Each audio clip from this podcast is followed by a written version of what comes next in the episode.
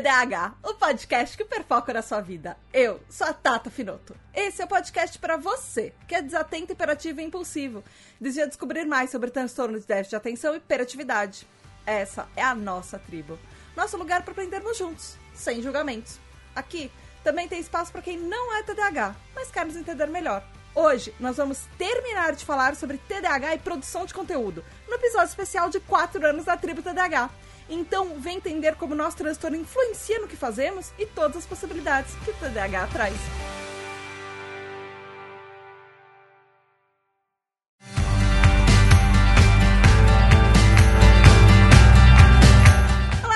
Tudo bem? Aqui é a Tata Finoto, criadora da Tribo TDAH e feliz 4 anos! Esse mês especial, janeiro, vai ter um monte de episódio inteiro falando sobre... Pode, vai ser, é, é aniversário, eu comemoro do jeito que eu quero, é um mês inteiro de, falando sobre produção de conteúdo e da, da Tribo e feliz aniversário e feliz ano novo pra você. Eu sei que foi semana passada, ano novo, semana... Enfim, mas é isso, é, nós temos... É, é muito como, tipo, comemorar. Caramba, quatro anos de podcast de TDAH, feito para TDAH, e tá todo mês no ar, é isso, e precisa comemorar.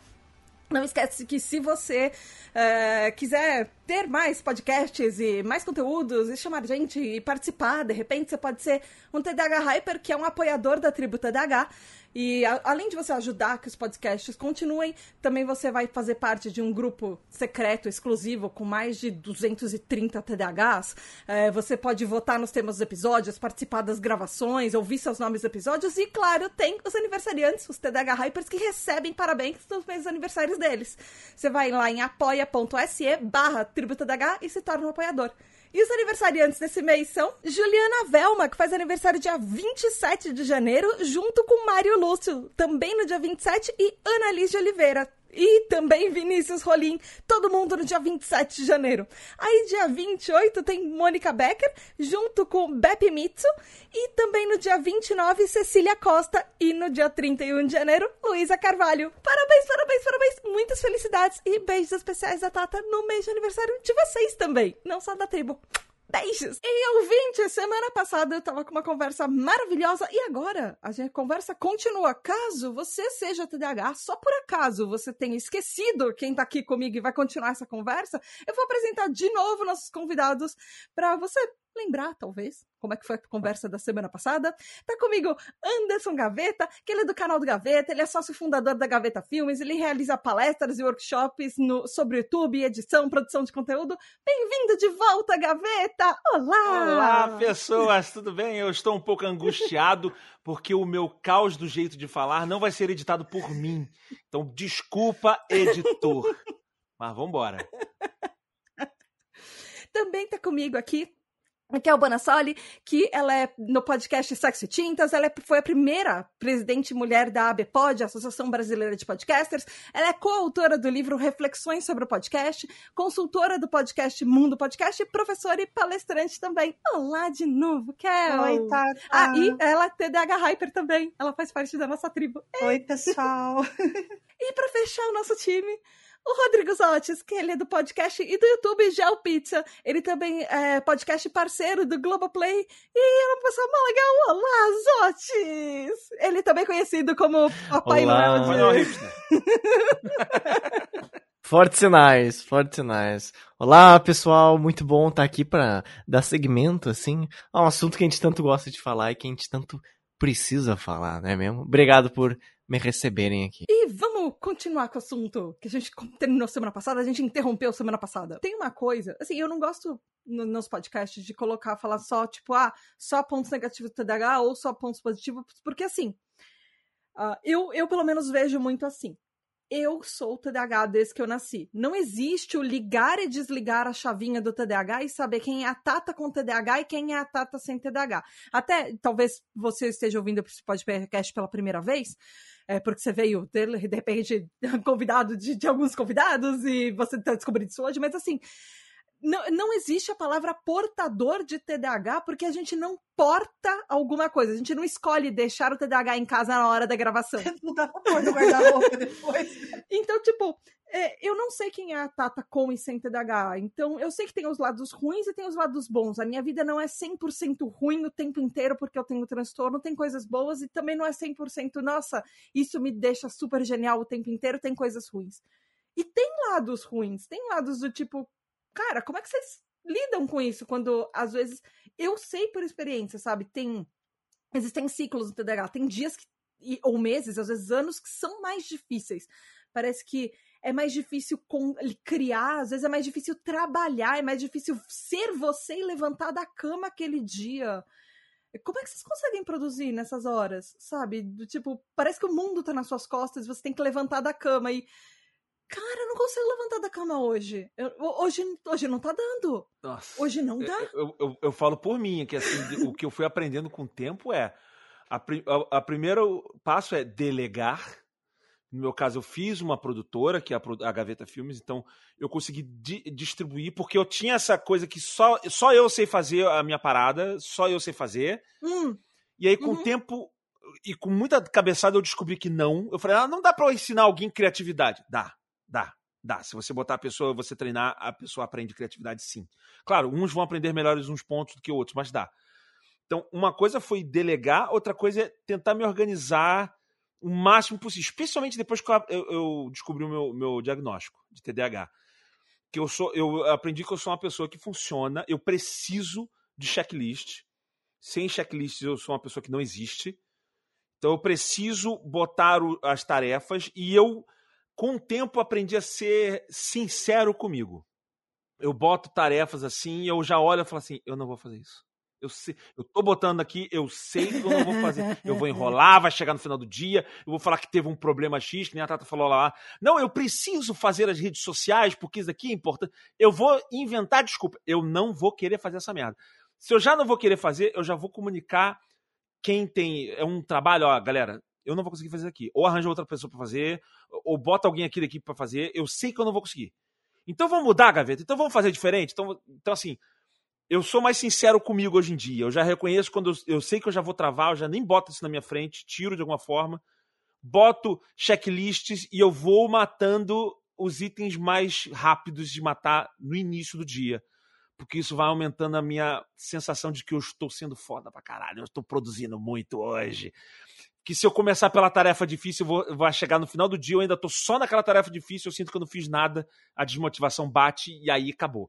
É um vou ladeira abaixo. Então eu preciso sentir que eu estou completando coisas idiotas. Eu boto almoçar na minha checklist. Eu tenho almoçar. Juro pra vocês, eu mostro, mostro aqui, minha checklist tem almoçar. Tá? Eu boto coisas idiotas só pra. Não, eu tô rindo de nervoso, porque, eu, porque foi uma coisa que eu precisei trabalhar com a minha psicóloga, porque chegou um momento que eu tava almoçando às 6 horas da tarde, porque eu esqueci de tomar café da manhã e almoçar. Então faz muito sentido, eu nunca pensei em colocar na checklist almoçar. Bota, cara. E o pior é que a pessoa fala assim, ai, eu não consigo ser que nem você esquecer de almoçar, eu fico com fome. Cara, se eu estiver no hiper. O que acontece é o seguinte: eu também tenho fome, só se eu estiver no hiperfoco eu vou esquecer um pouco, porque eu tô muito focado, eu tô com fome, mas eu passo por cima da fome. Você consegue segurar um, ficar um tempo sem almoçar. E aí, quando você lembrar disso, 6 horas da tarde, a fome vai vir vezes 30. E aí você vai comer todo errado. Você vai dor de cabeça. É, vai comer um caminhão de comida todo errado, vai desregular o teu, fica com problema de saúde, fica com não sei o que lá. Então, não é que você não sente fome, você sente, você só se alimenta da forma mais errada possível. Então, tentar equilibrar isso. Kel, como é que você faz? Assim, uma coisa pelo menos que eu aprendi, que, uma, que o Gaveta falou até, a parte de delegar. Cara, como é difícil saber fazer isso, sabe? Pedir ajuda é muito difícil. Saber e olhar para você mesmo e falar: olha, talvez tenham coisas que eu tenha mais dificuldade. Saber pedir ajuda, falar, e talvez eu precise contratar alguém ou pedir algum voluntário, alguém para fazer isso. Hoje eu tenho uma equipe para me ajudar de voluntários e tem gente que sabe, trabalha na tribo por isso, porque, cara, eu não consigo fazer tudo. E pedir ajuda é muito difícil. Delegar, é, aprender Você não isso, é a Mulher Maravilha. É a primeira coisa que, que você precisa aprender. É. Ou super-homem, né? Ou qualquer herói que você goste. Não, você não é, tá? Então, eventualmente você vai precisar de ajuda sim. É, talvez a pessoa não faça do jeito que você faria, e isso é muito irritante, Mas você precisa aprender que se o resultado final for o necessário, tá tudo bem, tá? Porque é, quando eu fazia, eu faço gestão, né? E para mim isso foi um um desafio muito grande de aceitar que a pessoa vai fazer diferente, mas vai dar certo.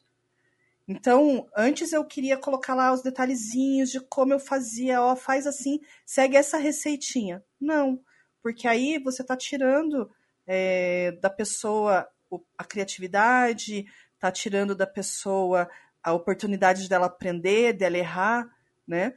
Então, se você tem uma equipe, use essa equipe. Se você não tem uma equipe que quer lidar com o seu TDAH, o que, que me ajuda? Outlook é o meu melhor amigo, porque eu faço isso de colocar tudo na agenda. É, e a agenda do Outlook, por que, que ela é legal? Porque eu estou na frente do computador o dia inteiro e ela tem as notificações. O troço abre o pop-up na minha cara e apita. Então, ele me avisa lá, horário de fazer reunião, horário de mandar newsletter, horário de almoçar, horário de ficar focado em estudar. É, eu também tenho umas brechas que eu chamo de, e não fui eu que inventei, é um negócio do Google, que é o me time, tempo para mim. Então, eu tenho essas brechas de propósito espalhadas na minha agenda, que é para não fazer nada. Se eu achar que devo tirar uma soneca, ou levantar, dar uma volta, ou zapear a internet, coisas aleatórias, eu sei que eu tenho aquele slotzinho de tempo para mim. E Mas como... como é que você deixa esse slotzinho de tempo não não passar, por exemplo, no momento que você entra na internet, ferrou. Do Porque tipo, ah, eram cinco um minutos que eu tinha livre, viraram cinco compromisso horas. que eu tenho que fazer. A minha agenda é toda pintadinha. O meu, o meu horário de. Mas você não ignora, sem querer, o aviso seguinte? Do tipo, agora tem uma reunião, mas aí você... Às ah, vezes. daqui a pouco eu vou, e esse daqui Às a vezes pouco acontece, chega? porque ele faz 15 minutos, 5 minutos e no horário. É, já aconteceu muitas vezes de eu abrir o Teams e continuo fazendo outra coisa e esqueço de entrar na reunião. Tô com o Teams aberto ali para só entrar na sala e daí continuei fazendo outra coisa e esqueci. Daqui a pouco tem algum colega me chamando, né? Vamos, vamos lá para a reunião. Acontece. Mas reduziu muito, sabe? E alocar um tempo para cada coisa ajuda a distribuir melhor meu dia. Onde eu me perco? Na miopia temporal. Porque na hora de planejar, às vezes eu subestimo tarefa. Então, se eu subestimo a tarefa, às vezes acaba lá o slotzinho de tempo e eu não fiz. Aí isso é frustrante. Mas à medida que o teu dia começa a ter coisas que são recorrentes, isso vai diminuindo, porque você vai aprendendo quanto tempo você leva para cada coisa. É, sobre, tipo, ah, hoje eu não tô bem, hoje é, eu não consigo levantar, hoje eu não consigo fazer. Acontece também. Então, no planejamento, é bom você ter reservas e você ter para onde correr, né? Às vezes você não tem uma pessoa que possa fazer por você, mas se você já sabe que você vai enfrentar esse tipo de coisa e tem um dia que você tá melhor, faz uma reserva. Se, se o teu conteúdo permite fazer isso, né? Uhum. Então depende do que você que você faz. Tá, tá falando do, do lance de delegar, que não é fácil e não é fácil. E, quando eu digo de- delegar, não significa, no meu caso, eu tenho uma empresa. Mas às vezes você tá por igual, você trabalha em algum lugar e você pode passar isso para alguém que trabalha contigo. Ou você é sozinho, você tem um namorado, namorada, e você pode passar isso para alguém te ajudar. É, eu, não, eu não fiz. Nem que seja louça, né? Exato. Mas eu vou. Eu, eu, por exemplo, é, eu assumi que eu sou péssimo para pagar contas a partir da terceira vez que a Light, que é a, a- a- de, de energia aqui da- do Rio, cortou a luz da nossa casa por falta de pagamento. Porque eu esqueci de pagar a conta de luz. Depois da terceira vez, cara, isso Excelente. é normal. Eu falo assim, eu cheguei pra minha esposa, Lívia, eu não sirvo para isso. Você pode ser a pessoa encarregada de pagar as contas, porque eu vou esquecer. Ela tá bom. E aí eu deleguei isso pra ela, sabe? Assim, me passa outra coisa, deixa eu fazer outra coisa. Isso eu não posso. Isso daqui, a, a- a família sofre com isso. Então, assim, eu reconheci isso. Agora, no meu trabalho, eu não, eu não, não foi uma- um movimento tão consciente, assim, eu fui obrigado. Né? Veio o, o, o, meu, o meu sócio, eu, eu tive o movimento de chamar o meu sócio organizador. Eu preciso chamar um cara para me ajudar a organizar, porque eu não sou o cara que gosta de organizar. Eu gosto só de, de pensar nas maluquices e tal. Então eu chamei um sócio, fiquei, ah, vamos ser sócio. Aí a pessoa, pô, mas tu vai dividir o negócio, gaveta, não sei o quê. Até a renda da empresa, eu falei, cara, preciso, prefiro ser dono de metade do império do que ser o rei do lixão, porque eu tô sendo o rei do lixão, eu não consigo fazer essa parada andar, eu vou morrer. Então eu chamei alguém para dividir, passei para ele, e, mas ainda assim ele queria mudar algumas coisas e eu travava porque eu achava que não funcionava. Não, não, não, não é assim, não é assim.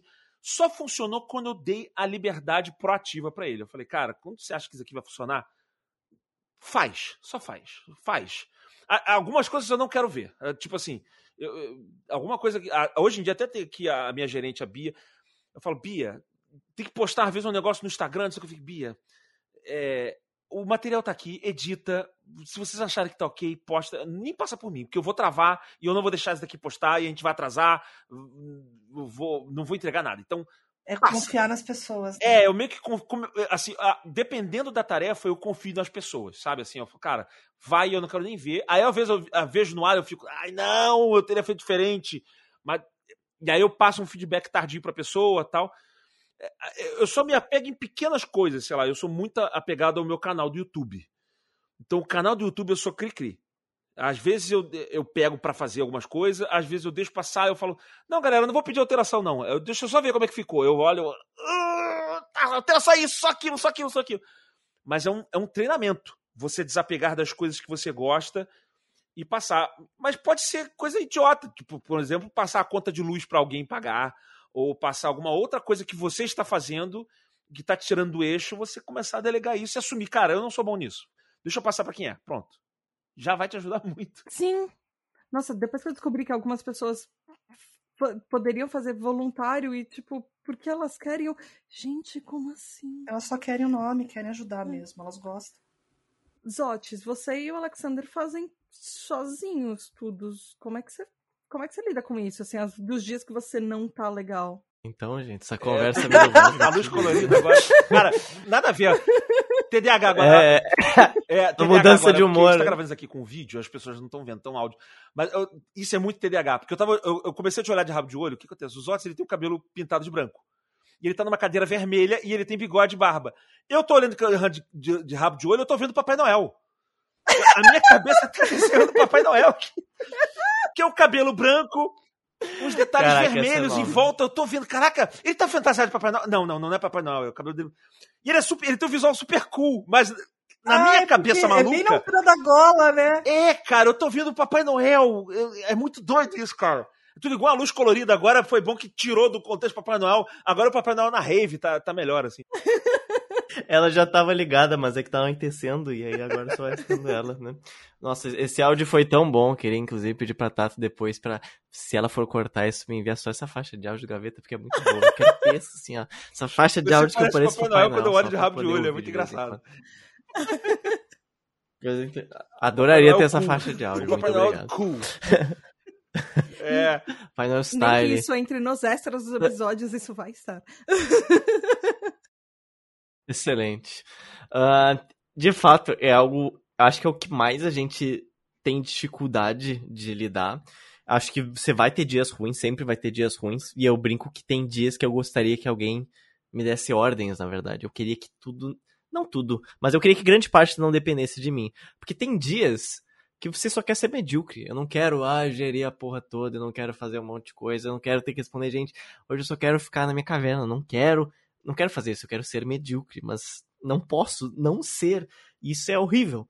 Eventualmente, isso de você precisa colocar outras pessoas no projeto, senão você realmente vai ser dono de um lixão, faz muito sentido, mas às vezes contrasta com é o caso que a gente se encontra agora. A gente tem muita coisa para fazer, mas a gente ainda não tem uh, como chamar mais pessoas ou seja, mais pessoas a ponto de não explorar elas, né?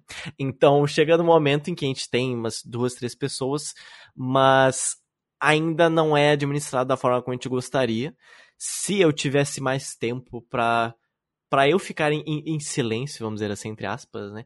Na verdade, eu conseguiria colocar muitas coisas, eu conseguiria organizar várias coisas para o futuro, porque você tem que ficar sempre tapando o buraco, isso vai te Você vai te consumindo uhum. aos poucos. Não que você vai começar a falhar em prazo, mas você começa a ver que, ah, eu não tô produzindo tanta coisa nova quanto antes, eu não tô conseguindo ler tantas coisas quanto antes, mas por quê? Talvez porque você esteja com muito mais tarefas para lidar, muito mais coisas para matar no peito. Isso realmente dificulta, assim.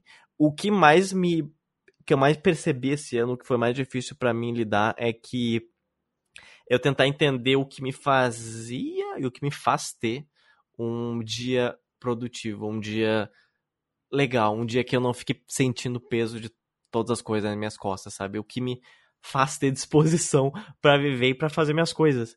E eu acho que cada vez menos faz sentido dividir uh, ah, para mim, no caso. Faz menos sentido dividir a minha vida do que eu faço com o meu trabalho, assim, porque, né, você é, você trabalha, você está no meio do seu dia, não tem como você desassociar ele totalmente. Ao menos não consigo mais. Eu não consigo a, vou ter uma, um dia produtivo mesmo tendo um dia ruim. Para mim isso é muito difícil. E eu fui pensando o que, que vai fazer isso menos pior, o que vai deixar as coisas um pouco mais fáceis. Então, para mim sempre foi é, sair um pouco e ir para trabalhar em lugares diferentes. Isso fez um impacto muito grande para mim. Tem eventualmente momentos em que eu preciso estar no meu desktop aqui nessas luzes roxas, como o Gaveta falou, eu preciso uh, editar coisa, eu preciso organizar coisa, eu preciso ter mais área assim para enxergar, mas tem vezes que eu só preciso me concentrar. Eu só preciso escrever e em casa parece que tem tanta distração e tem tanta coisa que te remete a outras coisas que você tem que fazer, coisa para limpar, coisa para pagar que você acaba deixando e postergando o que realmente é importante. Então eu saí para trabalhar em cafés ou em casas de amigos que também trabalham com. que também são freelancers. Isso mudou muito como eu encaro o dia e aumentou também minha própria produtividade, porque né, você é um ser humano, sabe? Você precisa de sol, você precisa de socialização, você precisa de tudo isso, isso vai impactar na sua vida. Comecei também a fazer muito mais exercício esse ano, e isso se refletiu de várias formas, sabe? Às vezes, por mais básica que seja, sei lá, já é três da tarde. Ah, já é tarde. Eu não vou sair para trabalhar fora porque logo vai fechar, não vai valer a pena. Mas às vezes, mesmo saindo tarde assim, você acaba tendo umas duas horas tão produtivas que valeu muito a pena. Você vai lembrar daquele dia por causa daquelas duas horas. Você não vai lembrar de todo aquele resto. Então, para mim isso tem facilitado muito, porque eu preciso estar em, em constante movimento, inclusive, para eu conseguir me focar e prestar atenção nas coisas. Isso foi algo que sempre me acompanhou, tanto que na, na faculdade eu precisava sempre estar com o notebook uh, fazendo trabalho de design ou de ilustração, porque fazendo isso eu conseguia me concentrar no que o professor estava falando. Se eu não tivesse, eu não me concentraria de nenhuma forma. E é, muitos achavam isso, aquilo desrespeitoso e faz sentido, né? Você tá dando aula e tem um maluco com um notebook na cara dele, é um pouco de sacanagem, mas eu fui dialogando com os professores, eles e todo mundo foi se entendendo. E isso foi melhorando muito para mim. Eventualmente, até em gravação, assim, de podcast, como nós estamos fazendo agora, né? Eu já fiz um post aqui com 10 imagens, eu tô traduzindo um livro automaticamente no tradutor, mas é só uma primeira leva de tradução. Eu estou subindo a edição que vai sair essa sexta-feira, mas é porque é a forma que eu encontro de conseguir me focar, porque eu sempre fui essa pessoa que eu precisava estar em movimento, sabe? Não é a super solução ideal. Tem coisas que eu gostaria de delegar mais verdade, mas eu ainda não tenho a condição de fazer isso. Tu vê que a tua condição ela influencia até na tua infraestrutura, né? No teu caso, é fundamental você ter, por exemplo, um notebook, não só um desktop. Você precisa uhum. do notebook justamente para eh, viabilizar a sua mobilidade. Então, é, é, às vezes você precisa Sim, adaptar não só o, teu entorno, pessoas que te ajudam, mas até o material que você usa para trabalhar. Você vai trabalhar com notebook, você trabalha com desktop, você trabalhar num lugar fechado, você vai trabalhar não sei aonde. Eu, por exemplo, eu na, com a pandemia comecei a trabalhar em casa, burnout, eu tive um burnout violentíssimo. Eu não consigo trabalhar em Nossa, acontece tanto com o TDAH. Muito. É? Eu tenho, eu já tive, sei lá, pelo menos umas três, quatro. A, a, primeira crise de burnout eu perdi todos os pelos do corpo. Caiu meu cabelo, meu cabelo caiu. Caiu. Eu fiquei careca, eu tenho foto disso. Eu fiquei com, assim, completamente sem pelo no corpo inteiro. Era, foi a primeira crise de burnout que eu tive. Então eu sei que eu eu, eu entendo isso de mim, assim, eu, eu preciso sair de casa para trabalhar. Eu não posso trabalhar em casa. Eu não posso ter o mesmo ambiente que eu vou depois para descansar ser o ambiente de trabalho. Eu tenho que mudar fisicamente esse ambiente, senão eu piro. É, no caso, dos outros, ele tem que mudar de local e socializar e sol. Cada um tem uma, um comportamento distinto. E isso tem que estar tá incluso no teu, no, na tua produção também. Exatamente. Uma, uma coisa que, que, que, que vocês estão falando me lembrou, e lembrou uma coisa que a Kel estava falando também. Uh, inclusive, retomando uma conversa que a gente estava tendo em off antes da, da, gravação, e eu falei, gente, não vou falar isso porque eu não quero queimar uhum. a pauta, mas é, eu acho que uma coisa do TDAH também é que é, a gente tem uma dificuldade muito grande para dizer não. Aprender a dizer não é um processo que só leva assim, às vezes não dá, às vezes a gente demora décadas, às vezes a gente não aprende, mas se você falar pro, pra gente agora, às vezes, organizar nossa própria agenda e alguém chegar, ah, te faz um convite, às vezes, e eu falo isso muito por mim, porque eu me conheço o suficiente, porque às vezes eu sei que na minha agenda não vai ter espaço para aquilo, e eu vou sacrificar alguma coisa para dar certo. Mas eu quero fazer aquilo por mais que isso me sacrifique. Então eu vou arrumar um espaço para colocar algum compromisso na minha agenda. Então, às vezes, pessoas gerindo a sua agenda por você ajuda, mas tem um pouco isso do TDAH, de não saber dizer não, de aceitar muita coisa que, que falam pra gente. Ah, você quer participar disso? Você quer fazer aquilo? Você consegue me ajudar com isso daqui? E às vezes é por não saber dizer não, às vezes é porque a gente se empolga com coisas dos outros. E encaixar isso na sua agenda, às vezes, é difícil também. Eu deleguei isso. Eu tenho a, a minha assessora, tenho a minha gerente aqui da Gaveta Filmes, que ela fala não por mim. Eu, Gaveta, já falei não. Eu falei, pô, mas eu queria. Gaveta, você não vai ter tempo de fazer isso. Gaveta, sério, você não vai ter tempo de fazer isso. Eu, não, né? Ela, não, não vai. Eu, tá bom. Eu preciso. Agora, tu imagina. Eh, eu tenho uma enorme dificuldade realmente de falar não para tudo. Imagina você criar né, uma criança. No caso, eu tenho a criança. Falar não para minha filha, que eu amo tanto, é tão difícil. A, a parte da criação é tão difícil. Você falar não para criança. Eu não sou esse que. Ah, minha filha, eu quero ver aquele filminho que é meio violento, não é pra minha idade. Ah, deixa ela ver um pouco. Não, não! É, é difícil, eu sofro com isso todos os dias. A minha esposa, eu, eu, meio que delego isso pra minha esposa e tá errado. Nesse caso tá errado, porque é a criação dos dois. Mas a minha esposa acaba assumindo um papel mais de carrasco lá em casa, dela negando as coisas, porque eu sou o permissivo. Como é que vocês sentem isso, Zot, Skel? Como é que vocês são com dizer não e organizar uma agenda que seja uma agenda que você consegue seguir, que uma coisa que você consegue não se sacrificar. É possível? Vocês, vocês, o que vocês acham? O diagnóstico me libertou, porque eu dizia sim para muitas coisas e me preocupava de ter que ajudar a pessoa. E também, às vezes, acontece assim: tem muitas coisas legais. Muitas coisas legais, você quer fazer tudo.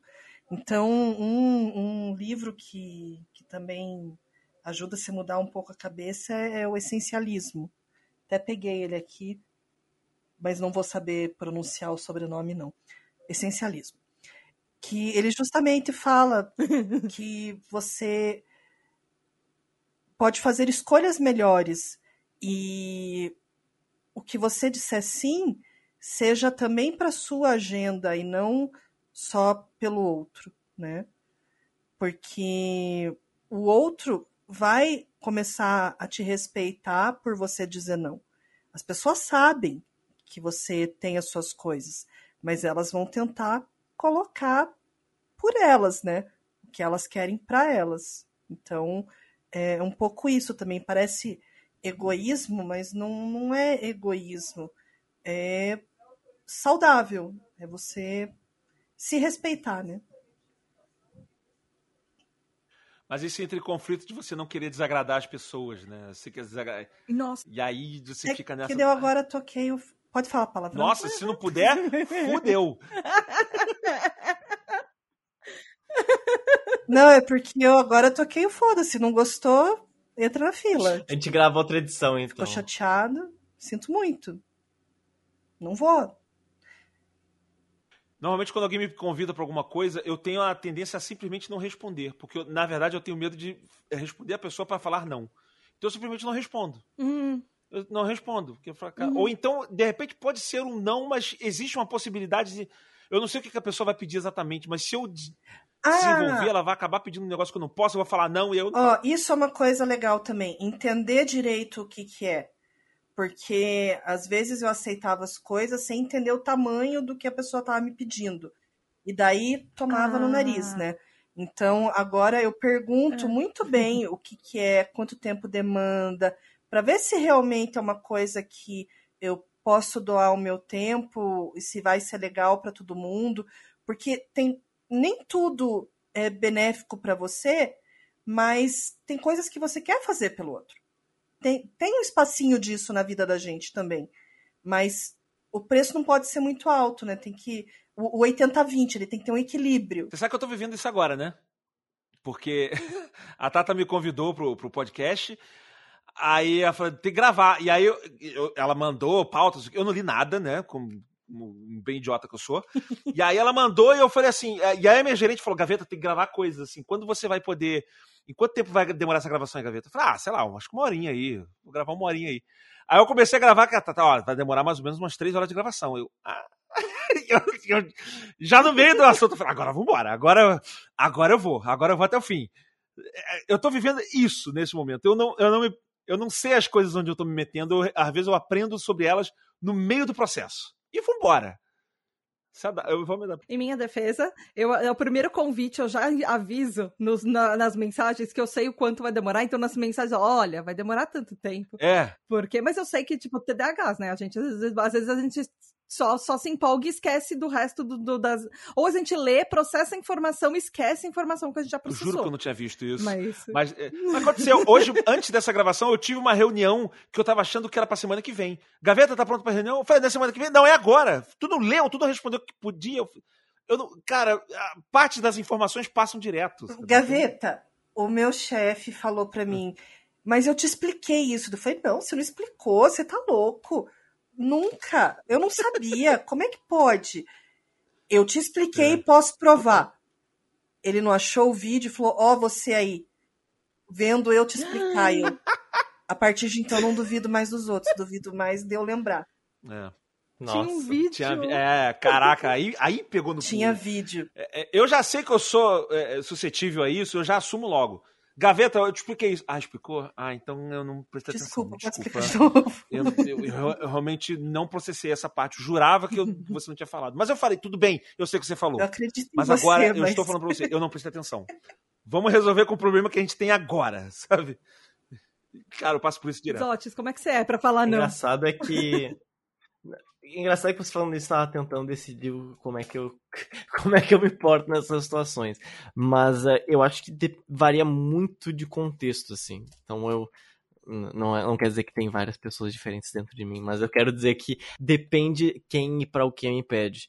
Normalmente são coisas de trabalho, assim.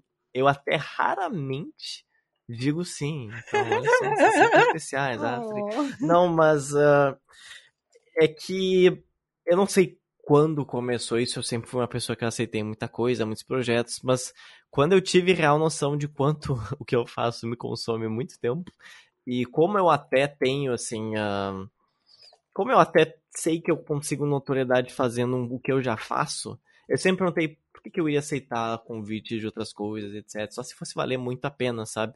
Claro que um pouco, às vezes, isso acaba sendo demais. Porque, às vezes, como eu falei, você precisa de socialização, você precisa conhecer pessoas que estão nesse mesmo barco que você de produção de conteúdo, de podcast e tudo mais. Então, para trabalho, eu sempre pensei muito duas vezes, porque eu acho que eu já aceitei muita coisa, eu acabei sempre sendo um pouco mais relutante, mas isso se reflete mais em mim quando é questão de, ah, de amigos me chamarem para coisas. Pessoas que eu gosto ou pedirem para acompanhá-las em alguma coisa ou para fazer algum rolê. Ahn, como eu pedalo muito, ando muito de bicicleta, sempre tem alguém que quer ir para algum lugar aqui, que é uma cidade não tão grande assim, é grande, mas não a nível São Paulo, não a nível Rio de Janeiro, então você consegue ir de uma ponta a outra para a cidade. Então sempre tem alguém cruzando por aqui, sempre tem alguém pedindo companhia assim no grupo. E é sempre assim difícil relutar e pensar não, hoje não não sairei, não acompanharei ninguém, eu vou ficar fazendo o que eu tenho que fazer, porque sempre acaba sendo algo legal, mas nesse quesito para mim sempre foi um pouco mais difícil de eu falar não para amigos ou para fazer programas ou para fazer rolês assim. Então, no trabalho eu acho que por eu já ter, não sei, visto que grande parte da empolgação ela não se reflete realmente em, em algo concreto, mas isso acabou pesando em outros quesitos para mim, assim, e eu vejo que eu não sei quanto se popularizou esse termo, mas eu ouvi há pouco tempo e eu achei interessante, eu achei né, perspicaz, que é algo chamado FOMO. Ah, o Fear of Missing Out, o medo de você perder alguma coisa que você não fez. É, exatamente. Dá para você aplicar isso de várias formas, né? Tanto de informação, tecnologia, quanto de, nesse caso, coisas que você acha que você tem que estar tá vivendo, pessoas que você acha que você tem que estar tá encontrando, rolês que você acha que tem que estar tá dando. E quando me falaram isso, isso fez muito sentido para mim. Fez muito sentido para minha persona. E eu fui identificando isso também em várias outras pessoas. E claro, não é eu falando assim, é só uma coisa que eu me identifiquei. Não estou dizendo que, né, não sou eu me autodiagnosticando com isso ou dizendo que outros têm. Mas é esse sentimento que você acha que tem que, nossa, eu preciso fazer alguma coisa, não sei, nessa noite ou algo assim. Foi o que me pegava mais há uns meses atrás. Ainda me pega, mas agora eu tô sabendo lidar um pouco melhor. Eu acho que tem outros rolês envolvidos, assim, e para mim é mais uma forma de você se sentir inserido num grupo, assim, ou numa, numa rede que te valide, por assim dizer. Mas aí talvez seja uma coisa bem mais particular minha. Tem uma coisa que o Zotti né? falou que eu acho que não tá errado, não. Você falou, não, é, lá no início, tu falou que não que eu tenha múltiplas personalidades, não sei o quê, mas acho que todos nós temos, cara. Assim, a gente se comporta diferente de acordo com o grupo que a gente tá, sabe? Eu me comporto diferente com a galera da faculdade do que quando eu tô com a família. É, tem uma amiga minha que quando eu falo com ela, eu falo muito agitado, porque tem uma outra galera que eu falo de uma forma mais é, mais quieto, fico mais, eu falo mais baixo. A gente se comporta diferente de acordo com a. A gente se adapta de acordo com os grupos. E, é. e com isso vem escolhas diferentes também, Sim, eu acho. Total. Uhum. Isso tem um pouco a ver com as máscaras do TDAH. O, aquele fenômeno de masking que ele, que ele é estudado, uh, que hum, para quem não, não sabe, masking, ou as máscaras, são, são meio que personas que a gente encara pra gente fingir que a gente não é TDAH para a sociedade. Então é como se a gente vestisse uma máscara de neurotípico e a gente sabe desde criança a expectativa que as outras pessoas têm da gente.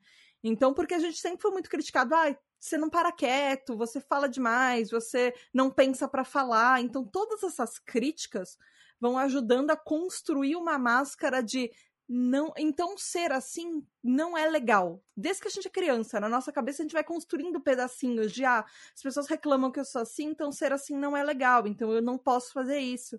Então, no fim das contas, a gente acaba vestindo essa, essa carapuça, essa máscara, para representar tá, para as outras pessoas como se fosse uma persona social do que elas esperam que a gente seja, fingindo que a gente não tem o transtorno que a gente tem. E aí, em ambientes que a gente está mais livre para ser quem a gente é, que a gente sabe que a gente vai ser menos julgado, a gente se permite ser mais quem a gente é, é, porque gasta muita energia essas máscaras. Você ficar representando o que os outros esperam de você o tempo inteiro é pesado, pesa no ombro. Você, chega em casa muito mais acabado depois por, por tá constantemente se julgando internamente para saber se você tá certo ou errado do jeito que você falou, o que você falou, da hora que você falou, se você interrompeu alguém, se você não interrompeu alguém, se você falou a coisa certa na hora certa. É, é, isso pesa, isso, isso, gasta uma energia muito grande. Eu não sei se vocês têm isso, essa mania de estar tá preocupado em não interromper os outros, não negar, não sei o que, não sei o que, e de agradar os outros, acaba me deixando com muita vontade de ficar sozinho às vezes. Eu, eu, todos os dias eu preciso ter o meu momento sozinho, eu preciso ficar isolado, porque é um momento que eu não preciso agradar ninguém. Eu quero ficar no meu eu não preciso agradar ninguém, eu tô aqui sozinho, isolado. Eu preciso disso todo dia. No início do meu casamento, minha esposa estranhou isso um pouco, hoje em dia ela já entende bem, assim. Ela sabe que eu vou. E vai ter algum momento do dia que eu quero ficar sozinho, isolado. Não é porque eu não gosto dela ou de não sei o quê, mas é, é uma coisa minha, eu preciso. Não sei se todo mundo tem isso também. Certo grau. Tem aquela teoria das colherzinhas, que você uh, tem quantas colheres você gasta para isso, aí você precisa recuperar a energia que essas colheres gastam. É basicamente é. isso. Exato, eu, eu preciso sempre. Ah, você não gosta não de ficar sozinha às vezes um tempo? Não, adoro. Eu prefiro. Às vezes eu preciso ficar um tempo sozinho. Se eu ficar muito tempo, eu sinto falta das pessoas. Mas todo dia eu preciso de um pouquinho disso. É, dessa energiazinha, dessa bateriazinha aí de sozinho. E o outro lado, gente? Porque assim, a gente falou como é que é difícil pra gente falar não. E quando a gente recebe o não? Porque tem, tem todo esse histórico que eu falei do, do masking, mas tem todo o histórico da rejeição que a gente, como TDAH, recebe desde criança, né? Uh, os não convites para as festinhas, porque a gente era criança diferente, o bullying na escola, o milhares de coisas que a gente passou durante a vida, de, de ser rejeitado de uma maneira ou outra, de ser mais criticado que as outras pessoas à nossa volta, porque tinha, a gente sabia que tinha alguma coisa diferente com a gente, por mais que a gente não tivesse o diagnóstico desde a infância. Uh, e isso, assim, uh, no, quando a gente faz conteúdo, nesse caso específico, quando a gente faz conteúdo, isso a, a, gente acaba estando mais na internet às vezes do que as outras pessoas. Então isso é muito mais passível de acontecer, porque às vezes a internet é um ambiente tóxico, tem um monte de hater, e às vezes a gente é obrigado a lidar com isso, até por fazer conteúdo é uma coisa que às vezes vem junto. Uh, e tem assim a, a parte da frustração, a, uh, às vezes até a falta de público que a gente tem no começo, sabe? Quando você acha que você vai fazer um negócio, ele vai estourar e ele não estoura. É, e a gente acaba sentindo que é como se fosse uma culpa da gente, não é? Como é que vocês lidam com isso, especialmente a parte dos haters? Eu, eu, eu sou diferente dos outros aí, que ele falou que ele não.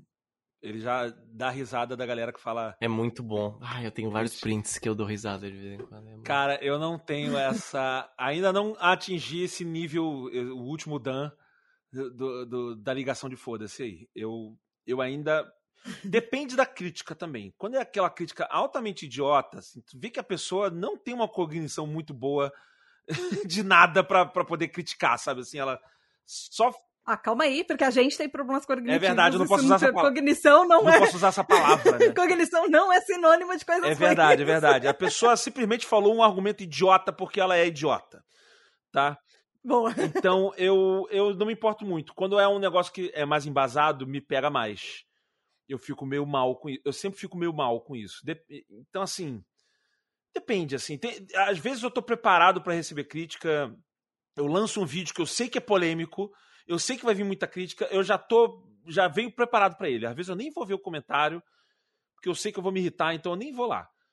Mas eu não tenho essa, essa maturidade de lidar tão bem, não. Algumas críticas me pegam muito, eu fico muito mal. Eu não gosto nem de entrar em discussão tá no Twitter, a galera tá discutindo e eu vou entrar na discussão.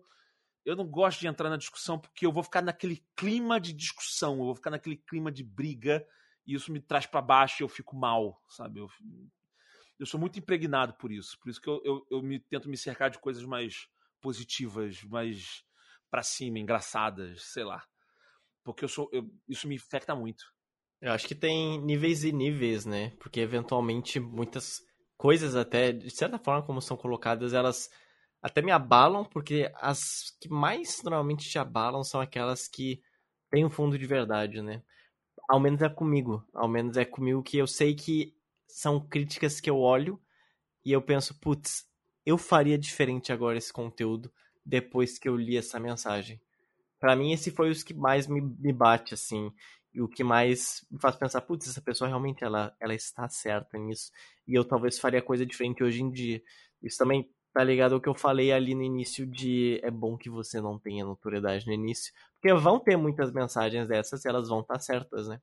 Claro que para certos assuntos você vai acabar pisando em outras coisas e vai ser um pouco polêmico, você sabe que vai ter que lidar com os comentários de uma forma diferente, mas quando eu falo que eu, eu dou risada é, é porque tem às vezes conteúdos que você publica e você já vê o que, que vai dar problema, ou o que, que vão falar. E quando isso se confirma, você pensa, caraca, como tudo é previsível, sabe? Como as pessoas são previsíveis. Não vai surgir algum cara que vai falar isso aqui. Dá uma Mas hora. Você não fica chateado, tá mesmo lá. que seja previsível, cara... alguém tá sendo idiota com você, sei lá? Ah, eu acho que não, porque as, as coisas repetem uma hora, é. sinceramente. Sinceramente, às vezes não sei, às vezes de tanto ler comentário eu eu acho que algumas coisas repetem, alguns comentários repetem. Até, por exemplo, eu de vez em quando eu reposto uma coisa que eu postei no mínimo um ano atrás. E aparecem quase os mesmos comentários, mas de pessoas diferentes. Então você vê que para certas coisas as coisas são as mesmas, mas quando de fato a pessoa tem muita razão no que ela fala, é óbvio que me atinge assim, porque, enfim, ela tá mostrando que você pode fazer de outra forma e talvez até melhor, né? Mas no geral, como eu me preocupo sempre em não cair nesse dilema, assim, de não é, acabar, enfim, ofendendo ninguém ou não acabar também sendo desleixado com alguma coisa, com alguma informação, eu sempre pretendo, prefiro ir, ir barro esse tipo de coisa, sabe? Evito que esse tipo de coisa aconteça. E tem dado certo, tem acontecido menos. Por isso que tem, me afetado níveis, menos. Realmente, eu, eu, já recebi. é, Acho que assim, quando eu recebo uma crítica que ela é construtiva, é, às vezes eu tenho às vezes a, a- a- o impulso de negar. Não, não, não, não, não. E depois aqu- aquela informação vai decantando no cérebro e eu vou, caraca, faz sentido e eu mudo. Como eu já mudei várias coisas, tem piadas que eu fazia que eram que eram piadas escrotas e eu não me ligava que elas eram escrotas. Ao longo do tempo, eu fui mudando. Mas especialmente por causa das pessoas que falavam de uma forma mais educada. Que tem a galera que fala o argumento que é válido, mas de uma Sim. forma muito grosseira, muito estúpida, muito ofensiva. Sim, Esses são os exatamente. piores pra mim. Que o argumento da pessoa, no fundo, ali, ela tá até certo, mas ela fala com que aquilo gerou uma raiva nela. Você é um imbecil por estar falando assim, e você não sei o quê. Esses Sim. daí é, pegam pesado, sabe? Então. E, e produzir conteúdo é muito uma coisa também de você saber como expressar certas ideias em certos tons, né? De nada adianta você ter lá um que você quer falar e expressar de uma forma toda Ou errada, mudar, às vezes. sabe? E o que mais Eu, eu já mudei de opinião É, de coisa que eu achava que era O que certo, mais eu parei me- caraca, não. Tem quer saber? Acho que as pessoas estão. Não exatamente do jeito que a pessoa falou, de uma forma estúpida, como ela falou comigo.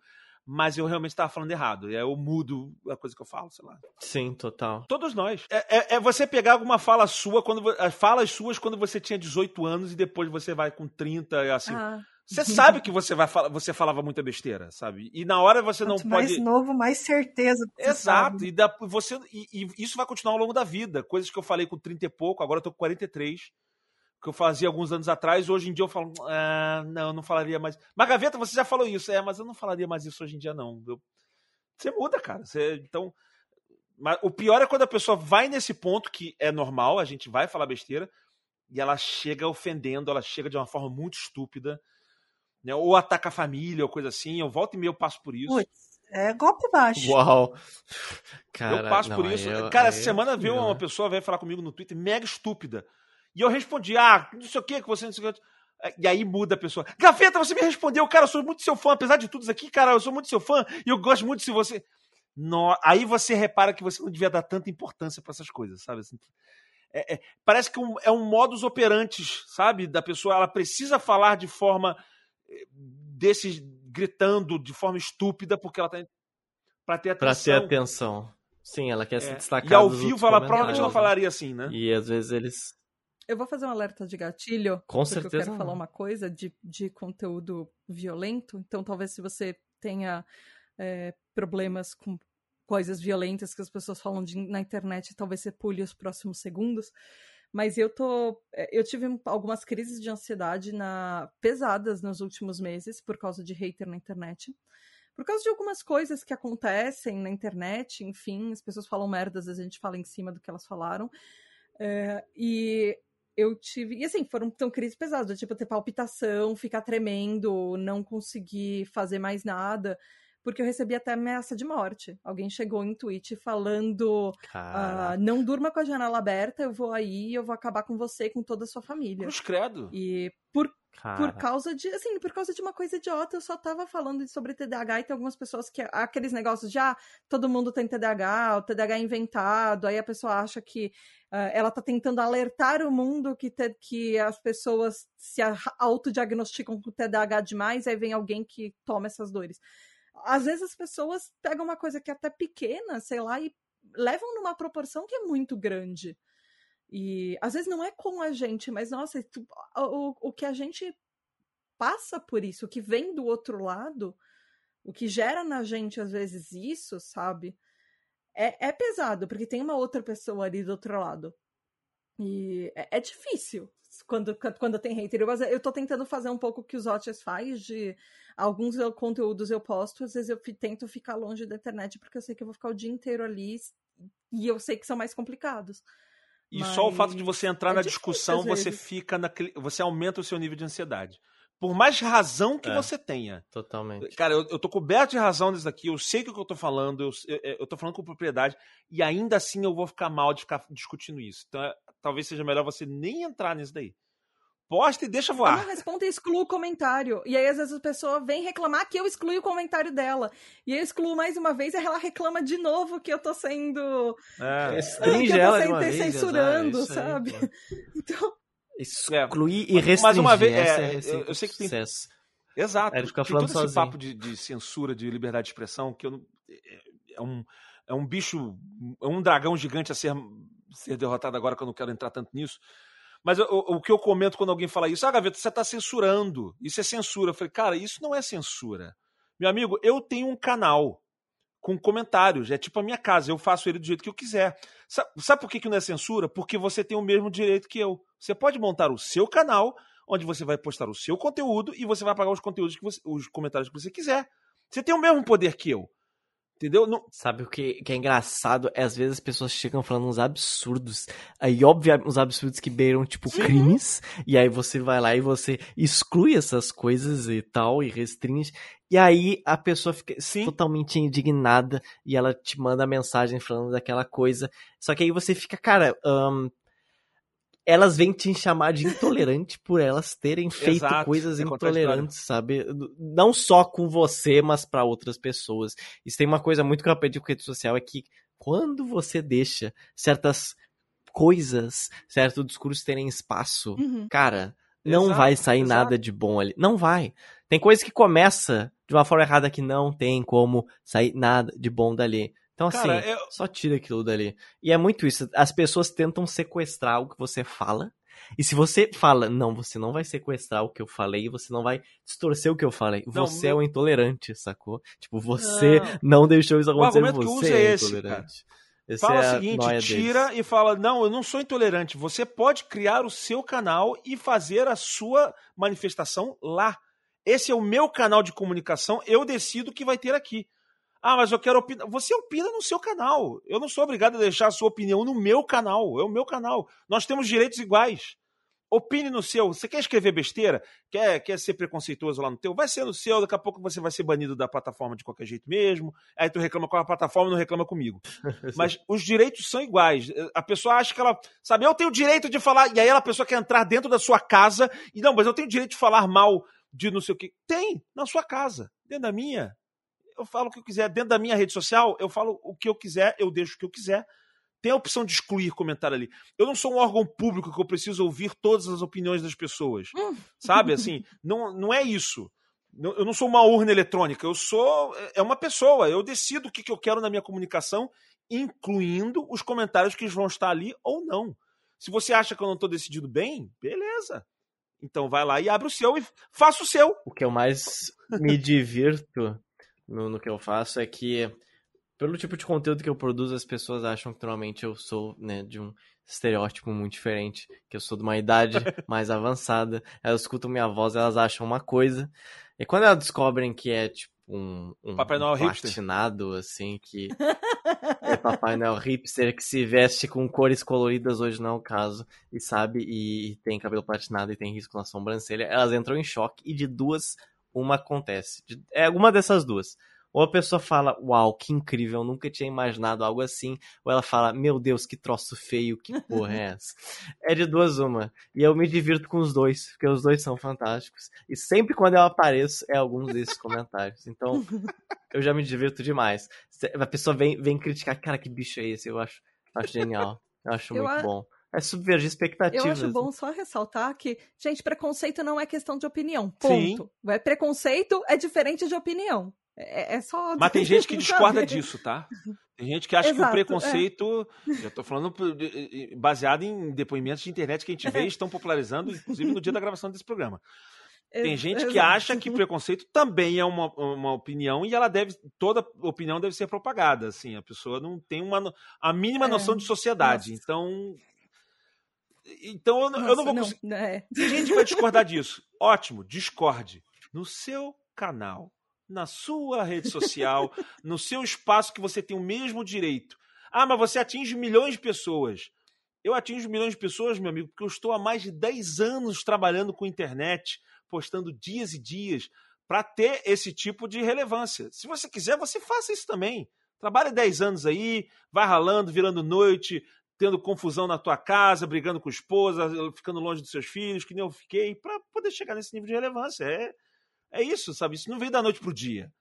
Então, eu, eu, eu sou mais. Nesse ponto, eu sou mais enérgico. Kel, como é que você fica? Como é que você lida com isso, Kel? Como é que você já recebeu hate ou como é que você lida com, com a internet de uma forma geral, a toxicidade da internet, coisas assim? Porque quando você faz, quando você fala sobre sexo e contos eróticos também, é, ou mesmo quando você estava como presidente da ABPOD, eram situações delicadas. Primeiro, todo mundo acha que pode fazer as coisas melhor do que você. E daí eu respondo: quer fazer melhor? Vem cá, faz. Pronto, já matam um aí. É, e em segundo, eu ficava remoendo algumas coisas assim. Do, do Sexo e Tintas, teve uma época que foi delicado porque xingavam a gente. É, tinha gente que achava que a gente era garota de programa. Então, gente idiota, né? Então, como o Gaveta falou, gente idiota sempre tem. Mas, no geral, é você saber separar ali o, a opinião que vale mesmo é a opinião que você tem de si mesmo, é a opinião da sua família, o resto é contornável. E se é num canal e você pode apagar, apague. Então, subscrevo-me ao que os meninos falaram, porque eu acho que não tem muito o que inventar, não, viu? Mas não é fácil. Já foi tema de psicólogo, assim, chegar na terapia e falar, então, recebi um comentário assim, assim, assim. E daí você tem que parar e, e, e desconstruir aquilo, entender por que, que aquilo te, te doeu, né? Que às vezes não é o que a pessoa disse, mas o que a pessoa Sim. disse pegou numa coisa que, que é importante para você. E você tem uma coisa para uhum, resolver uhum. contigo, né? E porque a gente nunca sabe quem tá vendo a gente, sabe? Uma coisa que eu sempre tento lembrar, desde que eu comecei a fazer podcast, é que às vezes, por mais que você tenha um ouvinte, você não sabe quem é aquela pessoa daquele outro lado. Você não sabe é, por, o que, que ela tá passando, é, você não sabe se ela pode estar tá um momento difícil da vida dela. Então, às vezes, tudo que a gente fala tem um certo peso, por mais que seja para uma pessoa, para 50 mil pessoas, é importante o que a gente fala e como a gente fala também às vezes, né? Me disseram uma coisa que é... depende do tom. Então falo assim, putz, estava ouvindo o seu podcast enquanto dirigia, quase bati o carro. Isso é uma reação de putz, desculpa, ou uma reação de uhul, deu certo, né? Então é complicado, né? Dependendo do contexto, dependendo uma Nossa, mesma resposta, dependendo do contexto, ela pode ser interpretada de forma feliz ou, ou como uma agressão. Como assim você está achando graça disso? Né? E tu fala, caraca, dependendo do contexto, você está achando graça dessa resposta. Então, é tentar ser seguro, na, pelo menos na informação que você passa. Né? E às vezes é o contrário, às vezes tem a parte do TDAH de eu li o seu comentário e, e aí entra aquele momento Anitta de é fã ou hater? Eu não entendi se a pessoa tá me criticando ou ela tá concordando comigo, eu não sei o que responder. Total. Caraca, rapidinho, eu tenho uma parada muito TDAH que é assim, as pessoas que comentam nos meus vídeos e coisas assim, saibam, eu leio os seus comentários e eu respondo eles mentalmente. é. ah, eu respondo muito comentário mentalmente. Eu, ah, o cara fala, eu falei, nossa, é mesmo, esse filme é incrível. Nossa, não, não tem nada a ver isso daí que você falou por causa daquilo, aquilo, aquilo. Mas eu não escrevo, porque eu sei que se eu parar pra escrever, ferrou. Então, tem assim, eu tenho várias conversas com fãs na cabeça. tá tudo aqui. Nossa, muito. Muito, eu faço muito. muito. Inclusive, eu dou uma dica para você. Gente, que se você acompanha conteúdos, é dica de ouro da Tata. Nunca entra numa DM ou num comentário só falando oi, ah. tudo bem. E aí você não fala o que você Vai. quer. Pelo amor de Deus, isso causa muita ansiedade. Nem só abro. fala o que você quer logo de uma vez. Não, DM nem é qualquer coisa. A pessoa vai mandar essa abro, mensagem no, no, WhatsApp, no Telegram. Oi! Acabou, não, eu não vou te responder o oi. Não vou te responder o oi. Fala, fala, desgraça. Fala o que, que você quer. Eu nunca respondi. Ou oi, um áudio gigante, também não ouço. Ah, Eu não posso falar isso porque eu sou o desgraçado que grava áudio. Eu, eu, às vezes, eu gravo, eu gravo áudios. E, e eu não me importo muito de receber áudio, dependendo da pessoa. Porque, é, A pior coisa é Então, receber mas áudio você de manda pessoa... pra pessoas específicas que já sabem disso, né? Então, eu Você quando não vai mandar pra um estranho. eu gravo áudio no modo. eh, tem um botão ali no WhatsApp chamado modo Galvão Bueno. Que eu, eu ligo ele eu falo: Olha só, eu preciso fazer o seguinte, eu preciso aprovar aquele negócio lá e você não sei o quê." Eu falo sem respirar. Puf. A pior coisa é quando eu recebo o áudio daquela pessoa que é prolixa. Que é aquela pessoa, gaveta. é, Aí eu pensei que. Ah, e aí eu- os dedinhos do pé tudo encolhido, assim, foi, pelo amor de Deus! Eu quero editar o seu áudio pra eu ouvir ele, a versão reduzida, sabe assim? Aí isso me dá nervoso. Mas eu não posso reclamar, eu gravo áudio. Eu gravo áudio. Eu gosto da ferramenta do Telegram que transcreve áudios. Caraca, eu aprendi isso eu agora. leio. E é incrível. É- Eu não, eu não usava isso porque é, não tinha pontuação. E eu sou aquele tipo de velho chato que gosta de. Eu, eu começo as minhas frases com letra maiúscula, eu pontuo todas as frases, eu boto vírgula, eu gosto, eu gosto de pontuar tudo. Gaveta certificado pela BNT. Cara, total. Eu, eu, só, eu não gosto de pular tio, não botar C cedilha, eu faço, eu escrevo tudo. Normalmente eu escrevo tudo, sabe? Então, isso me trava de responder muitas pessoas. Às vezes eu não respondo porque eu sei que eu vou ter que escrever o texto todo e eu não escrevo. A minha gerente aqui, ela já está acostumada comigo, ela manda mensagem, Gaveta, o cliente perguntou se você quer azul ou verde ali, não sei o que, não sei o que lá. E eu já pensei na resposta, não escrevi porque né, TDAH ou porque eu não quero escrever o texto completo. E- ela já, daqui a pouco eu já tô vendo ela digitar, ela bota assim: Eu sei que você respondeu mentalmente. Só aperta o microfonezinho e fala, pelo amor de Deus. Eu sei que você já respondeu. Ela fala, tá, bota azul, tá. Isso acontece, assim. É, Aliás, outra dica: conviva com pessoas que saibam da sua, da sua condição e consigam contornar isso. Muito. E, gente, eu só queria fechar, porque o episódio está ficando longo, eu só quero fechar, assim, vocês têm é, considerações finais, dicas que vocês querem deixar para alguém que está começando, ou para alguém que tá, é, já tem anos de casa, ou qualquer coisa que vocês queiram deixar de consideração final, de dica ou de qualquer coisa, é, sobre qualquer coisa do mundo, sei lá, vocês, são a favor de gatinhos ou, ou cachorros, ou sei lá, considerações finais. Desculpa, eu já tava falando antes, eu quero falar mais. Foi mal. Ah, é, é porque eu, eu- eu queria deixar uma parte clara que eu falei lá atrás, e pode parecer truncada, porque eu estou num podcast sobre TDAH. E eu lá atrás eu falei sobre remédio que eu não tô tomando e que limou a minha criatividade. Eu tô com medo dessa parte soar mal. Então eu queria só deixar isso um tico mais explicado. Que assim, o remédio, ele não necessariamente tira a criatividade de qualquer pessoa. E ele não tira a criatividade. Eu continuei sendo criativo. Eu acho que para o, para o trabalho que eu faço no YouTube, para o trabalho que eu costumo criar, o tipo de criatividade que acabou sendo resultado um pouco com o funcionamento do remédio não estava sendo benéfico para mim a longo prazo. Eu- eu- eu- era uma coisa muito sutil. Eu acho que assim, dependendo do ramo que você faz, não vai fazer diferença. Dependendo do ramo que você faz, pode até melhorar. No início, quando eu, eu foquei. Eu, eu, o que, que acontece? Quando eu comecei a tomar um Venvance, a- a- o- eu, eu fazia várias coisas ao mesmo tempo. Tava mexendo no celular, falando com duas pessoas, resolvendo várias coisas. Quando eu tomei comecei a tomar o Venvance, eu parei de conseguir fazer isso. Eu não conseguia. Tinham duas pessoas falando comigo, eu falava, para, fulano. Fulano A, fala. Tá, agora fulano B, fala. Eu precisava focar em cada um. Eu não conseguia fazer múltiplos focos.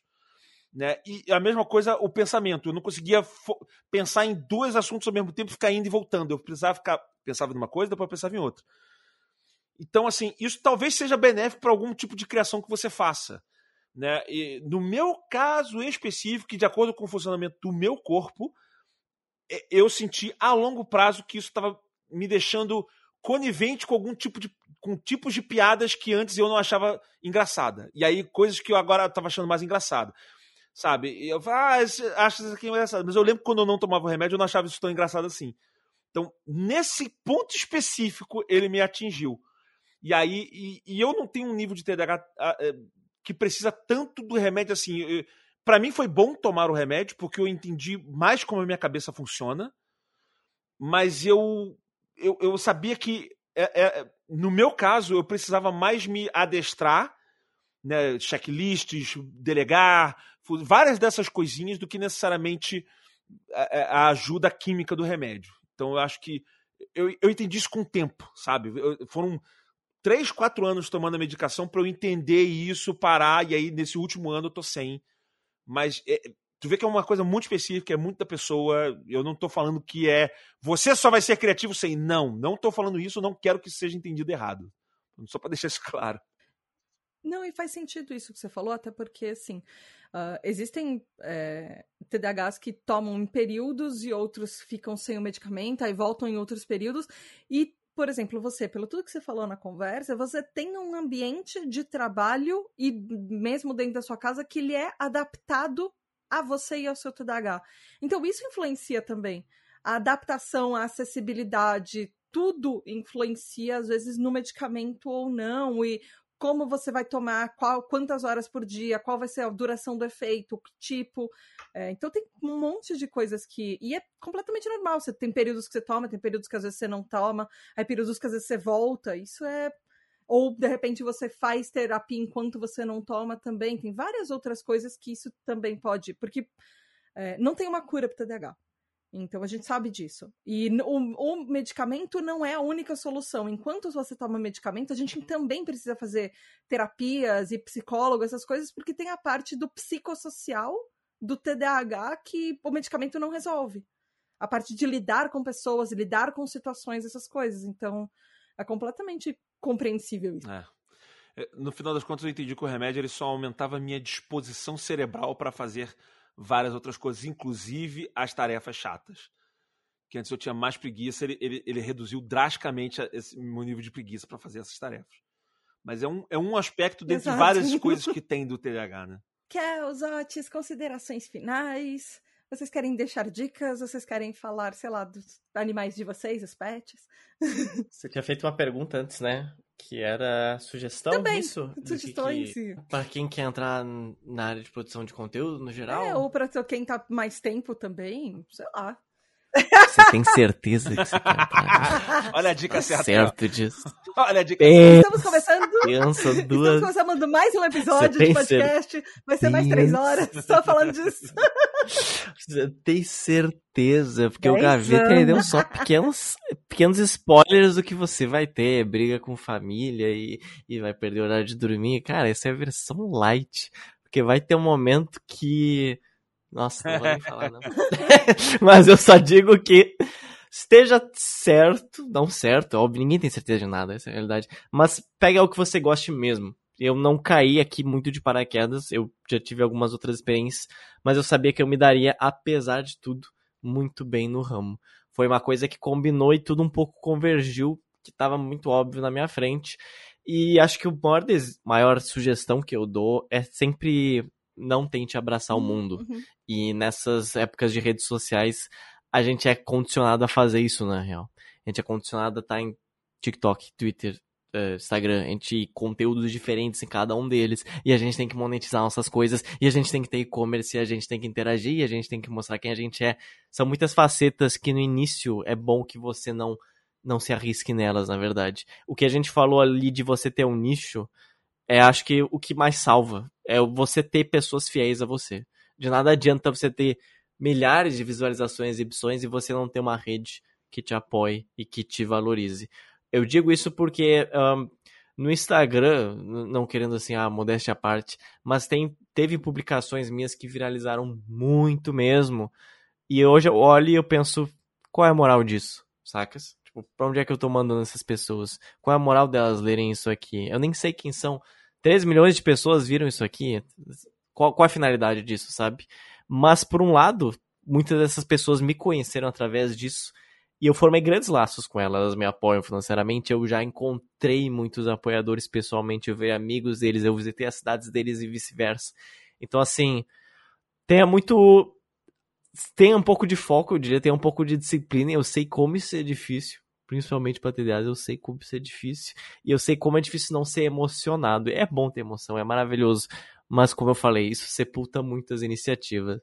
O primeiro passo é escutar quem faça. Então você está no caminho certo, você está ouvindo esse podcast e continue assim, né?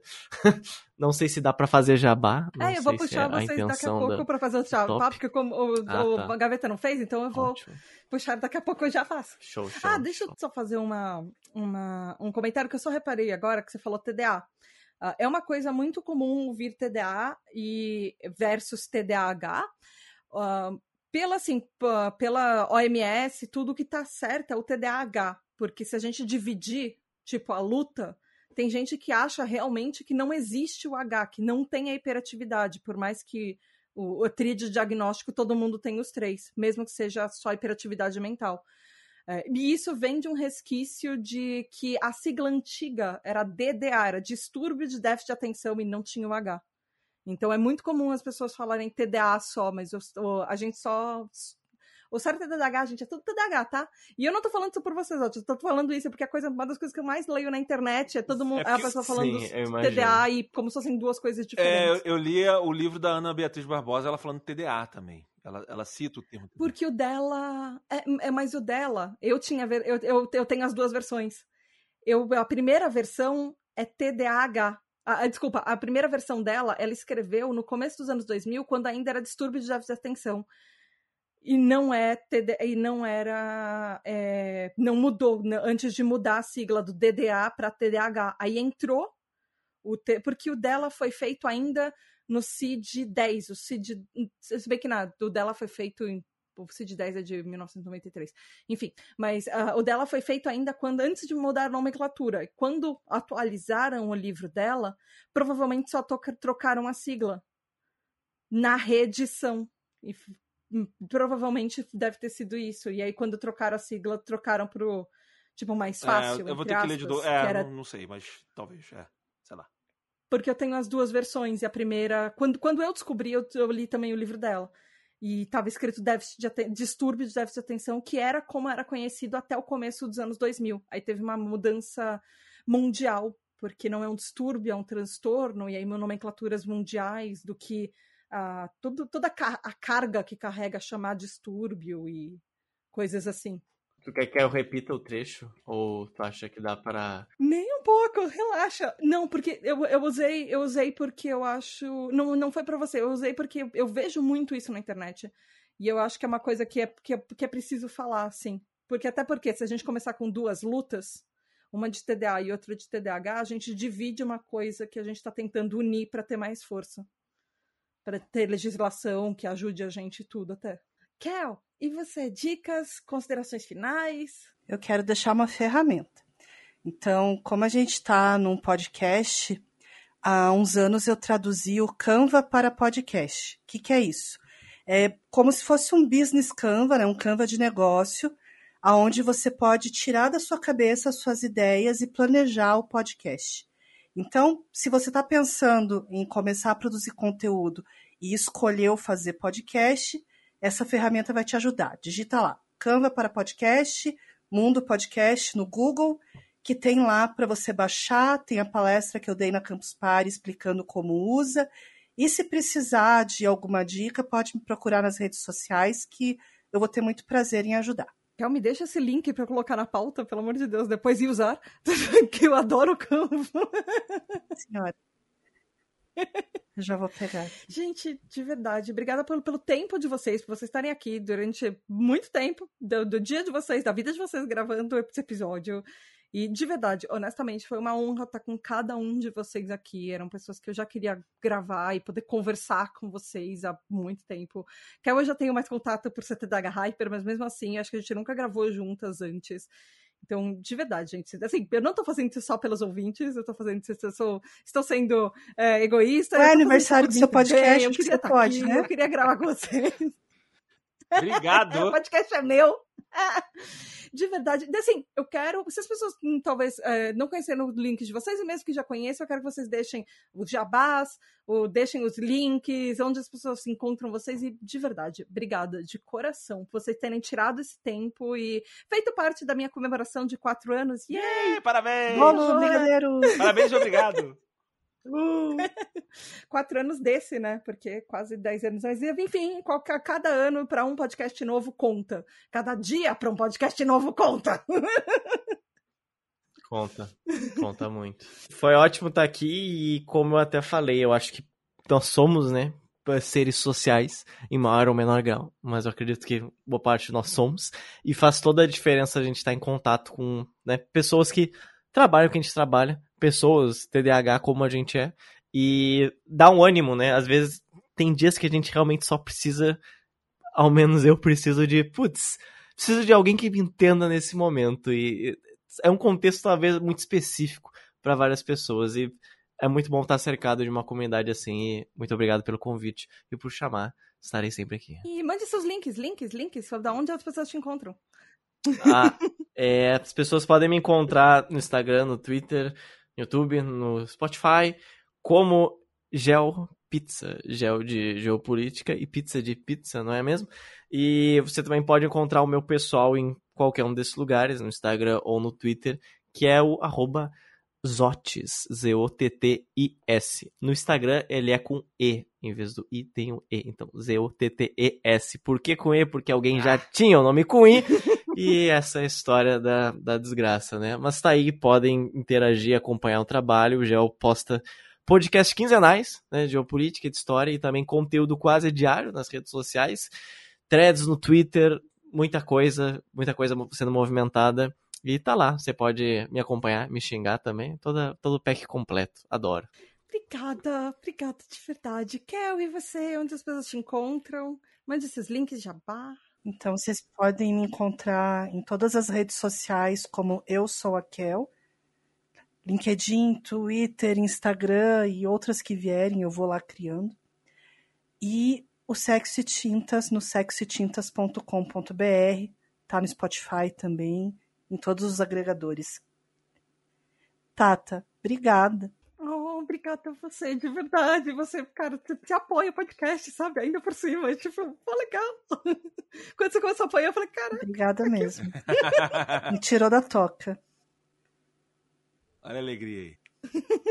Gaveta, você também? Você saiu de outros compromissos para estar tá aqui? Ah, mas é isso. Porque eu saí de compromisso porque eu já estava atrasado dos compromissos. Se eu fizesse ele nas horas certas deles, não, eu não, não estaria com tanto problema. Mas é, minha vida é isso aí. De qualquer forma, obrigado demais por ter aqui. Eu, eu, eu confesso que eu fico acolhido quando eu estou num local e as pessoas me explicam coisas minhas, né? Não, olha, eu não estou entendendo o tempo. Não, Gaveta, isso daí é miopia temporal, tem a ver com córtex de não sei o que lá da repimboca da parafuseta do seu cérebro. Eu me sinto tão acolhido quando você fala essas, esses termos técnicos quando você responde, é, repetir, sabe? Falei, caraca, tá vendo? Tem uma explicação para eu ser assim. É, é, é muito acolhimento. Eu me sinto muito acolhido, é muito legal. E há muito tempo já, eu também, eu tava vendo o podcast de vocês, o perfil de vocês, as pessoas sempre comentam, né, sobre TDAH, falam do perfil de vocês. E eu falava, caraca, eu tenho tudo a ver com esse perfil, mas eu não vou chegar me convidando. Oi! Posso gravar aí com vocês? Eu, eu queria, mas eu ficava meio que, sabe, na minha. Aí você veio falar comigo, falei, beleza, isso aqui, agora vamos, agora vai. Tudo como Exato. planejado. Então... Gente, dica, se vocês quiserem, se vocês três, sei lá, se vocês tiverem, assim, sei lá, ah, Tata, vamos gravar um episódio sobre TDAH e sei lá o quê? Tipo, só vem falar. Demorou. Vocês têm meu contato, só, só, só chega, tipo, vamos, sei lá, vamos falar de TDAH e rebimboca da parafuseta? Vamos! Super vamos! Eu já fiz dois vídeos sobre o assunto. Inclusive, um, o primeiro vídeo que eu fiz sobre o assunto é o que trouxe algumas pessoas para cá. Eu acho que é, é, é legal para realmente para a pessoa eh, ter um primeiro contato também, saber o que, que é isso. Eu, eu, tento explicar uma forma bem básica, assim. Não, não, não sou que nem a Tata, que tem um conhecimento mais profundo sobre o funcionamento do corpo humano, mas eu falo daquele jeito mais, mais idiotão meu, assim, né? Que é bem simplório. Mas, de qualquer forma, se você quiser ver isso ou outros vídeos malucos meus, só você procurar Gaveta no YouTube. Eu tô em todas as redes sociais também. Twitter, Instagram, tal. Você vai procurar Gaveta, tô lá, arroba Gaveta. Menos no TikTok também, assim como os Otis, um desgraçado roubou o meu username. Lá eu sou Anderson Gaveta. Mas no geral é Gaveta, só que você vai me achar. É... e se você quiser saber, tá, Margaveta, mas de todas essas redes sociais, qual é que você faz com o tal do tesão que você falou lá? É o YouTube, tá? É o YouTube que eu tô que eu, que eu produzo com todo carinho, com toda a atenção do universo. Então é lá que você, se você se inscrever, eu vou te amar para sempre. Ai, que lindo! E, gente, não se Pôr num ursinho. Eu vou te amar para sempre. Se inscreve que eu vou te amar para sempre. É isso. O meu botão, se você for no meu canal, não tá escrito inscreva-se. Tá assim, amar ele para sempre. Bonitinho. Amar gaveta para sempre. Nem ele, né? porque é gaveta, porque nós somos um grupo. Então você vai, bota ali, você bota amar para sempre. E aí você ama a gente para sempre, vai ser ótimo. A gente vai corresponder. Oh. Gente, tem muito isso, né? Quando a gente produz conteúdo, a gente tem um, um seguidor novo, às vezes é, as pessoas se seguiram. É legal isso. É legal quando você admira alguma pessoa, sei lá, e aí você descobre que a pessoa te segue. Cara, é um. É, um, é muito, é. muito. Caraca, é essa pessoa bom, me segue! Ah, e, a, e, a, pessoa dá um like no meu, no meu. Em qualquer post meu, eu tenho vontade de dar um like no like da pessoa. Cara, eu quero dar um like no seu like, do tanto que eu gostei disso, sabe? Assim, de ver tirar um print Exato. e colocar a tal pessoa Essa curtiu. pessoa curtiu minha publicação. Nossa, eu tenho muito isso, eu tenho muito isso. É muito legal. Sabe, sabe o que é o melhor, Gaveta? É quando você conhece uma pessoa uhum. pessoalmente, mas aí ela acompanha o que você faz, mas como eu não me exponho tanto fisicamente, ela sabe, ela acompanha seu trabalho, ela curte seu trabalho, mas ela só não juntou os dois pontos ainda. E aí você fica esperando quando isso vai acontecer, quando isso vai acontecer. Aí eu fico acompanhando. Vai ser é. online, vai ser ao vivo. E quando acontece é sempre muito bom. Assim, eu tiro muitos prints. E eu tenho prints desses momentos de revelação. É muito bom. Tem vários assim. É você que é o Joe Pizza, então eu não acredito. É aquela alegria. Yes, yes! É, é, é te... muito bom. Às vezes eu acho assim. engraçado. Parece que a pessoa tá chegando num boss final, sabe? Sim, sim. É muito Às vezes bom. eu acho engraçado quando a pessoa do tipo, fala alguém, ou na rede social, ou grupo, grupo de apoiadores, alguém chega e fala, então, porque a Tata falou isso, isso, isso, isso. Aí eu leio, nossa, eu falei mesmo, nossa, isso parece tão inteligente, tão maduro que essa pessoa falou. E eu mesma que falei isso, gente. É muito bom, é muito bom, né? Isso é um tipo de reconhecimento legal, assim, que tu vê meio que, às vezes, indireto, assim. Enfim, é, é, esse tipo de reconhecimento que a gente quer de vocês aí, entendeu? Tem que, tem que assinar o podcast, tem que seguir todo mundo nas redes sociais. É isso, a gente quer esse amor espalhado. É isso. É, e, gente, sigam a Tributa DH, arroba Tributa DH em todas as redes sociais. Agora, inclusive, além do Twitter e Instagram, eu também tô no TikTok. Eu fiz perfil no Mastodon, eu fiz perfil no, no Vito, eu fiz perfil no Co-Host, enfim. Talvez eu não seja ativa nessas redes, eu tô só descobrindo. Fiz perfil lá, mas sigam a, a Tributa DH, arroba Tributa DH em todas as redes sociais. E como, como o Gaveta acabou de falar, gente, podcasts dependem de você para sobreviver. Então vai lá em apoia.se barra faça parte da TributaDH, ajude o conteúdo a continuar, a crescer, enfim. Você tem direito a votar em episódios. Esse tema de episódio foi votado pelos TDH Hypers, que são os nossos apoiadores. Você ouve seu nome no fim do episódio, você recebe os episódios adiantados, você sabe todos os segredos de bastidores manda perguntas, enfim, e até participa de episódios. Então vai lá, apoia.se barra. É isso por hoje, até mês que vem. Beijos da Tata e feliz 2023. Tchau! Tchau! Tchau! Tchau! Não, com essa voz, com essa voz. Tchau! Tchau! Tchau!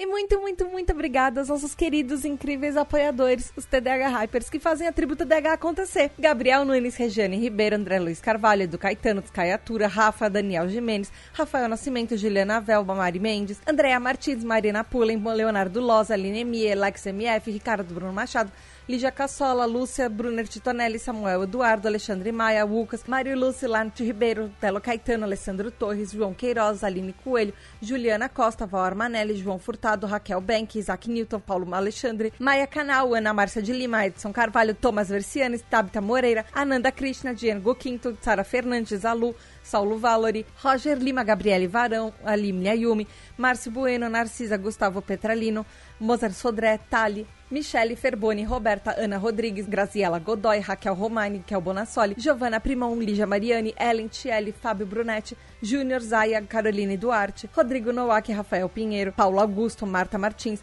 Caio Ivo, Cássio Plácido, Maria Luísa, Fernanda Tavares, Sabrina de Souza, Marcelo Fagoso, Marcos França, Helena Gouveia, Maria Guizo, Diego Fiuza, Bernardo Ouro Preto, Matheus Rocha, Felipe de Moraes, Bruno Rezende, Luiz Henrique Duarte, Antônio de Souza, André Barcelos, Lincoln Amauri, Rafael Pereira, Lucas Alves, Rodrigo Santana, Marilda Ravenata, Isis Lobo, Nicolas Rossim, Eliane Padilha, Gabriel, Talita, Jackson Luiza, Dalton Silva, Natália Nan, Biscoito Bolacha, Ela, Gianluca, Ana Tereza, Daniela, Caio Geraldini, Dielson, Clarice Arteiro, Raquel Lousada, Marcele, Fernanda Lopes, Roger Delboni, Paula Simões, Giovana, Zé Rafael, Fernando Fábio Coutinho, Eric Mota, Ian, Mônica Becker, Thay, Walter Bariana Causado, Cecília Costa, Miguel Vitor, Humberto Miranda, Maju, Lexo, Gabriel Alberto, Felipe Viveiro, Sandro Tomiti, Giovanna Heloise, Milena Pauli, Carolina Condé, Jo, Bianca Souza, Abner Oliveira, Eric Alves, Karine Nunes, Ricardo Lima, Maria Helena, Kika Moura, Késia, Rafa Ramalho, Noa dos Corvos Rosa, Luísa Carvalho, Helenilson, Isabela Lima, Camila Moraes, Bruno Biel, Heloísa Pássaro, Lucas Adriano, Antony Lessa, José Martins, Yuri Moraes,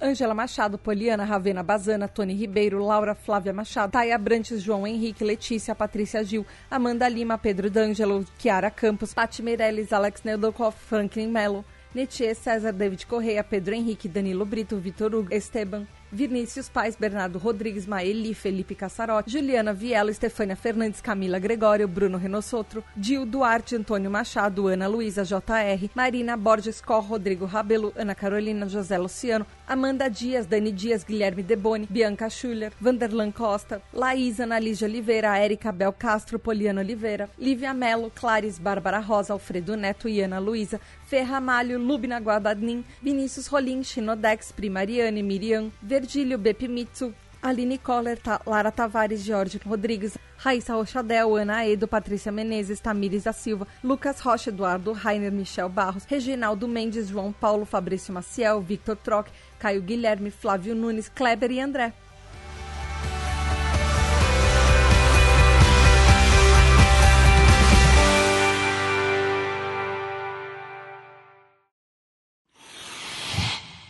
É legal que eu falei Papai Noel hipster, as pessoas de novo vão achar que você é mais velho.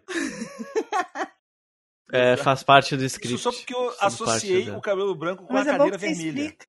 Do- da posição que estava, parecia o chapéu, assim. O mais legal é que eu não sei qual Ah, parte a piada do, Papa- do Papai Noel hipster vai entrar.